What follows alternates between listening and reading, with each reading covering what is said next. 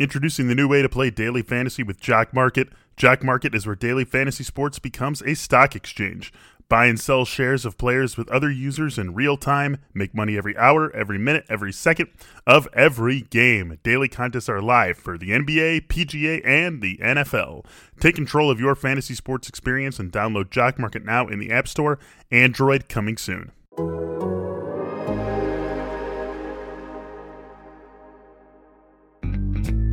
Our focus remains on depleted backfields on this episode of Fantasy Football in 15.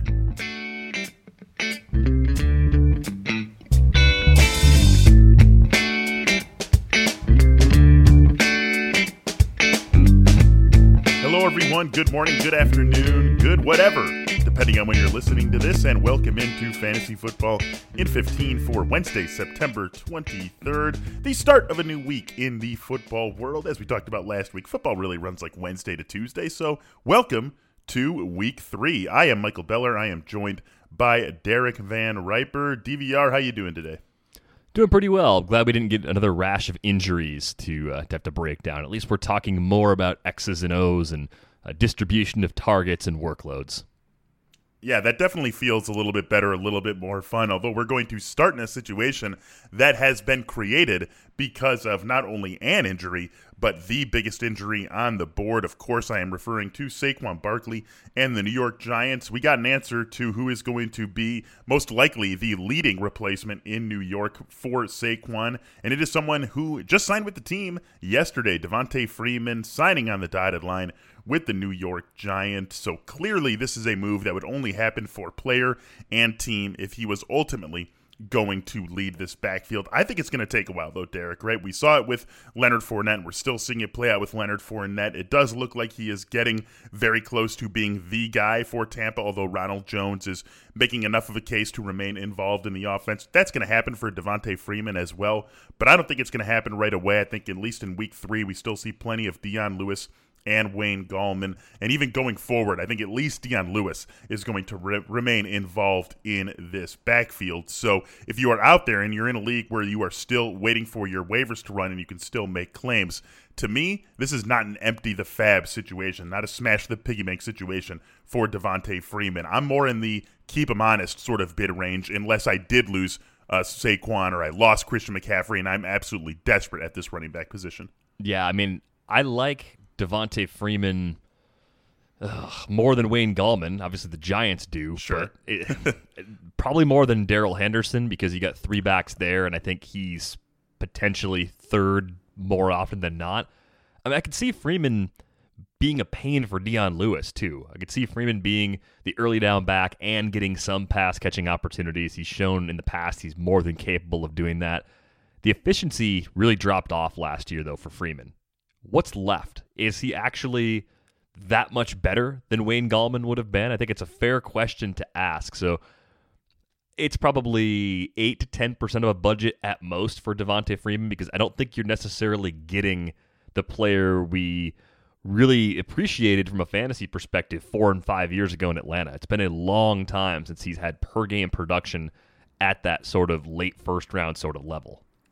Yeah, it really has been, and he's a name brand. He's someone who is going to be very popular, I'm sure. Uh, when we look at the, uh, you and I are recording this on you know Tuesday late afternoon, early evening, depending on how you look at the clock. Um, when we look at our waiver bids for leagues that process waivers on Tuesday, it's going to be high bids that win him. And for leagues that are coming on Wednesday, if you still are able to put bids in, you're going to have to have a high one to get him because he's a name brand. But you really do, do have to go all the way back to 2016 to find his last huge year 1,079 yards on the ground, 462 yards through the air, and 13 total touchdowns. The next year in 2017, he gave you a good season seven touchdowns and 865 yards rushing, 317 yards on the air, and added one more score. So that's a good year, not a great year. Then in 2018, he played just two games because of injury. And then last year, you talked about the uh, reduced efficiency for Devonta Freeman a season ago, just 3.6 yards per carry. Did get north of 1,000 total yards from scrimmage, uh, had six touchdowns. So there is still a role for him to play. I just don't think you are automatically going to be looking at Devonta Freeman as an RB1. He is going to probably be the Giants' RB1, but I think he is comfortably outside the RB1 class. And in fact, if you told me that I had to bet on him being a fringe RB1 or an RB3 the rest of the season, I would pretty comfortably go RB3. To me, best case scenario for Devonta Freeman is a low end RB2 who you feel decent about starting most weeks, but never ever really great about. Yeah, and I think this goes back to something we talked about when we first learned about the Barkley injury. I think the boost in value goes to the passing game. I think yep. this is an offense now that might be able to support more pass catchers than it could sustain when Barkley was healthy. So it's a situation I don't love. I think you do have to at least keep the rest of your league honest. If you're desperate, you can bid a bit more, but I agree with what you said up top. It's not a smash the, fib- the FAAB piggy bank situation. Yeah, there are going to be better players coming down the line, so I wouldn't go too crazy for Devonta Freeman. Eight to ten percent, what you said, I think that's probably in line. I would maybe even say more like six to eight percent, but of course that's going to change depending on your needs. That's a sort of a vacuum, all uh, one size fits all sort of bid is where I am thinking with Devonta Freeman. Let's move on. Uh, we recorded our uh, Tuesday episode before the Monday night game kicked off, so we were unable to touch on the game that Tre'Quan Smith had, and I think it is something that does warrant our attention. Tre'Quan Smith going for 86 yards on five catches and seven targets, did nearly all that damage in the first half when he got four balls for 80 yards really did look like he was on his way to a monster game. And then uh, the Saints offense really went into the tank in the second half. Unless you're invested in Alvin Kamara, you were probably pretty upset with how that offense looked uh, after halftime in the loss to the Raiders. But the big news with Tre'Quan Smith wasn't just the numbers that he put up, but the fact that he basically had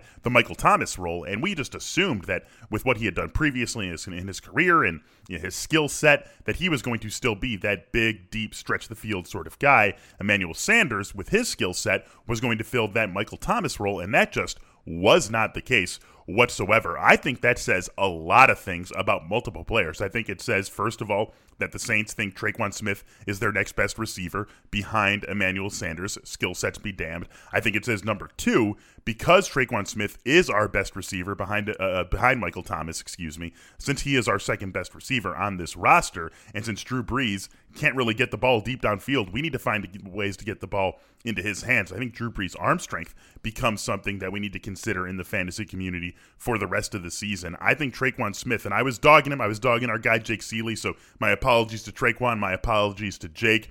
I think Tre'Quan Smith now is firmly on the start radar so long as Michael Thomas is out. In leagues where he's available, do you like him more than the running backs we've been talking about?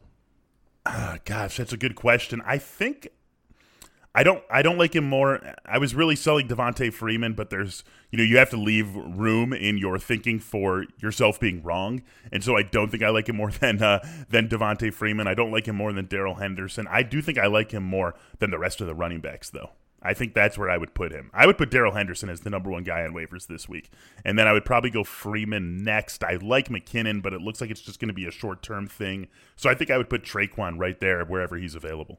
See, I think I like Mike Davis the most, and I think Tre'Quan, if you believe in what you saw Monday night, is probably second because all those other backfields are so messy in terms of how the touches are likely to be distributed.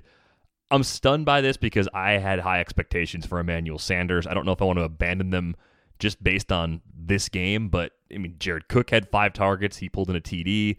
They do spread the ball around to some third and fourth type options as well, so you're always kind of worried about that. What happens with Tre'Quan Smith, though, and Emmanuel Sanders for that matter, and their target workloads once Michael Thomas eventually comes back? Is it right. far enough away where you don't have to worry about it? You know, you deal with that next month. Like that's honestly, that's probably a, a good way to approach the problem. Yeah, I think that that's probably true. I mean, I do think that we're probably not going to see Michael Thomas definitely for at least one more game, maybe for two or three more games. And I think that, you know, in, in fantasy football, we really do need to embrace some sort of short term thinking. So I think you should be okay with that. And I agree that uh, there could be some concerns with Tre'Quan Smith once Michael Thomas does come back. This is looking like an offense that maybe has room for Michael Thomas, Alvin Kamara, Jared Cook, and that's it when everyone is healthy. But I think that is a problem that you deal with in two or three weeks and you don't really worry about it right now. And I, I do think that Emmanuel Sanders might look droppable. I think you could be already this week. And I think after next week, if we don't see more activity for him, then he is definitely droppable because if he's not doing anything without Michael Thomas, it's hard to get excited about him when Michael Thomas is back in the fold. Yeah, I mean, we're still talking about a guy, too. Emmanuel Sanders, eight targets now through two games. So it wasn't just one bad game on Monday night, it's two underwhelming games to start the season in a situation that looked really good. So I think you do have to be concerned about Sanders, even with Michael Thomas out. And once Thomas comes back, you know, this whole situation could fall apart for the reasons that you mentioned. All right. Well, hopefully this doesn't fall apart for the entire Saints offense, and hopefully things aren't falling apart for you on your body. If they are, Manscaped is here to help you out. They're here to make sure you don't gamble on shaving the same way that you like to gamble on football. The Lawnmower 3.0 is the best hygiene tool for the modern man because of the ceramic blade and skin safe technology. Your nicks and snags will be reduced. The Lawnmower 3.0 is also waterproof and has an LED light right there on it. Get 20% off and free shipping when you go to manscaped.com slash theathletic. That's 20% off with free shipping when you go to manscaped.com slash theathletic. Erectile dysfunction to talk about really isn't an easy thing. Usually we just brush it off or blame ourselves or throw out lame excuses. But with Roman, it is easy to talk about it with a real healthcare professional who can prescribe real medication. With Roman, you get a free online evaluation and ongoing care for ED, all from the comfort and privacy of your home. A healthcare professional will work with you to find the best treatment plan, and if medication is appropriate, Roman will ship it to you with free two day shipping.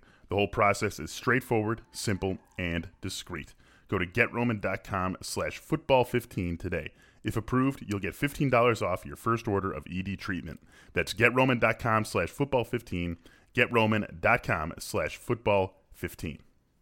All right, I referenced J- Jerick McKinnon, excuse me, a little bit earlier. Uh, he is likely to start in week three. Raheem Mostert not expected to miss much time. The 49ers confirming that on Tuesday, but almost certainly is going to miss week three. So let's say you did grab Jerick McKinnon in waivers. Is he an auto start for you against the Giants this week?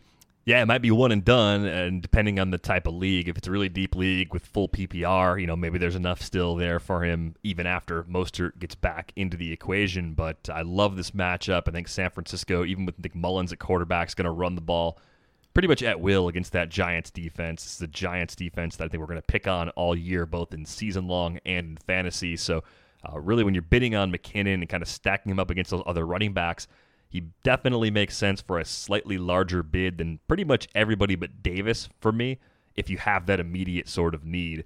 Uh, whereas I think even Henderson, even Lewis, like they're probably sharing this week. McKinnon probably sharing a bit less of that workload, and he has that positive game script.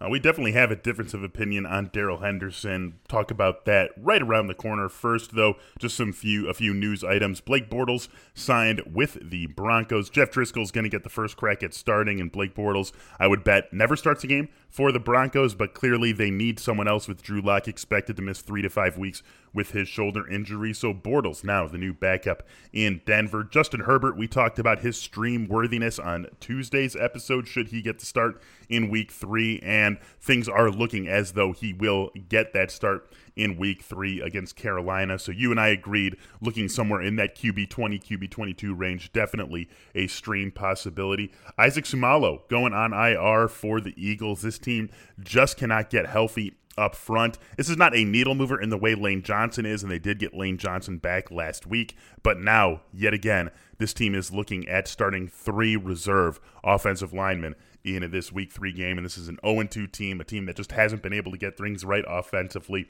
They can little afford to lose someone like Seumalo, but they are going to be without him for at least the next three weeks because of a knee injury. Let's get on to that Rams backfield. Malcolm Brown actually had surgery on Tuesday for a fractured pinky. Not expected to cost him any time. He should be back at practice, ready to go uh, for Sunday's big game with the Buffalo Bills. A couple of 2 0 teams getting together in LA and Buffalo. But uh, Cam Akers likely to miss this game. Uh, we have now word. We've been calling it just a rib cage injury, you know, kind of vague to start things off. But uh, Rams announced on Tuesday that he has separated cartilage, whatever the heck that means, in his rib cage. He is unlikely to go on Sunday. So this is this team's looking likely at a backfield with Darrell Henderson and Malcolm Brown active. I think Darrell Henderson's an easy start. Even against Buffalo, I think you want Darrell Henderson in your lineup this week. And I really think he can run away with this backfield. Even though we know all three guys are going to be involved, I can see a scenario in which he gets 60% of the touches. And with that backfield, with that offense,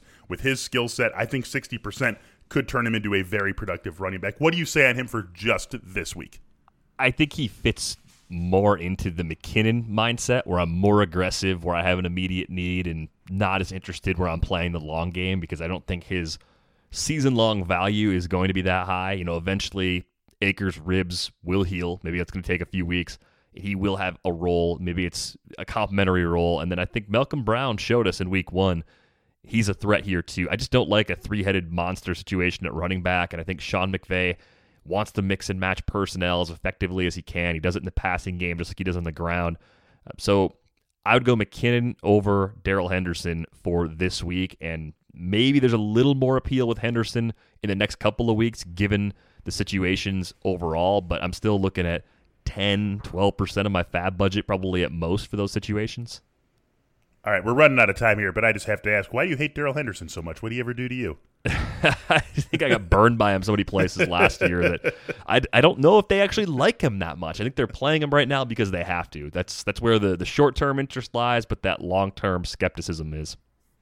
All right, Derek. Well, we'll revisit this certainly next week, depending on how Henderson does. I'll be sure to put it high in a show if he does well, and maybe bury it uh, down later in a show if he doesn't do so well. But again, that's really the big game of the early slate. Rams and Bills in Buffalo should be a good one. Hopefully, this was a good one of fantasy football in 15 for all of you out there. We're going to wrap things up here. Please rate, review, and subscribe wherever possible. And if you are not yet a subscriber to The Athletic, you can get yourselves in the door for just $1 a month. Go to theathletic.com slash football in 15 to do so. For DVR, I am Michael Beller. Fantasy Football in 15 will be back with you tomorrow. Until then, thanks for listening and have a great day.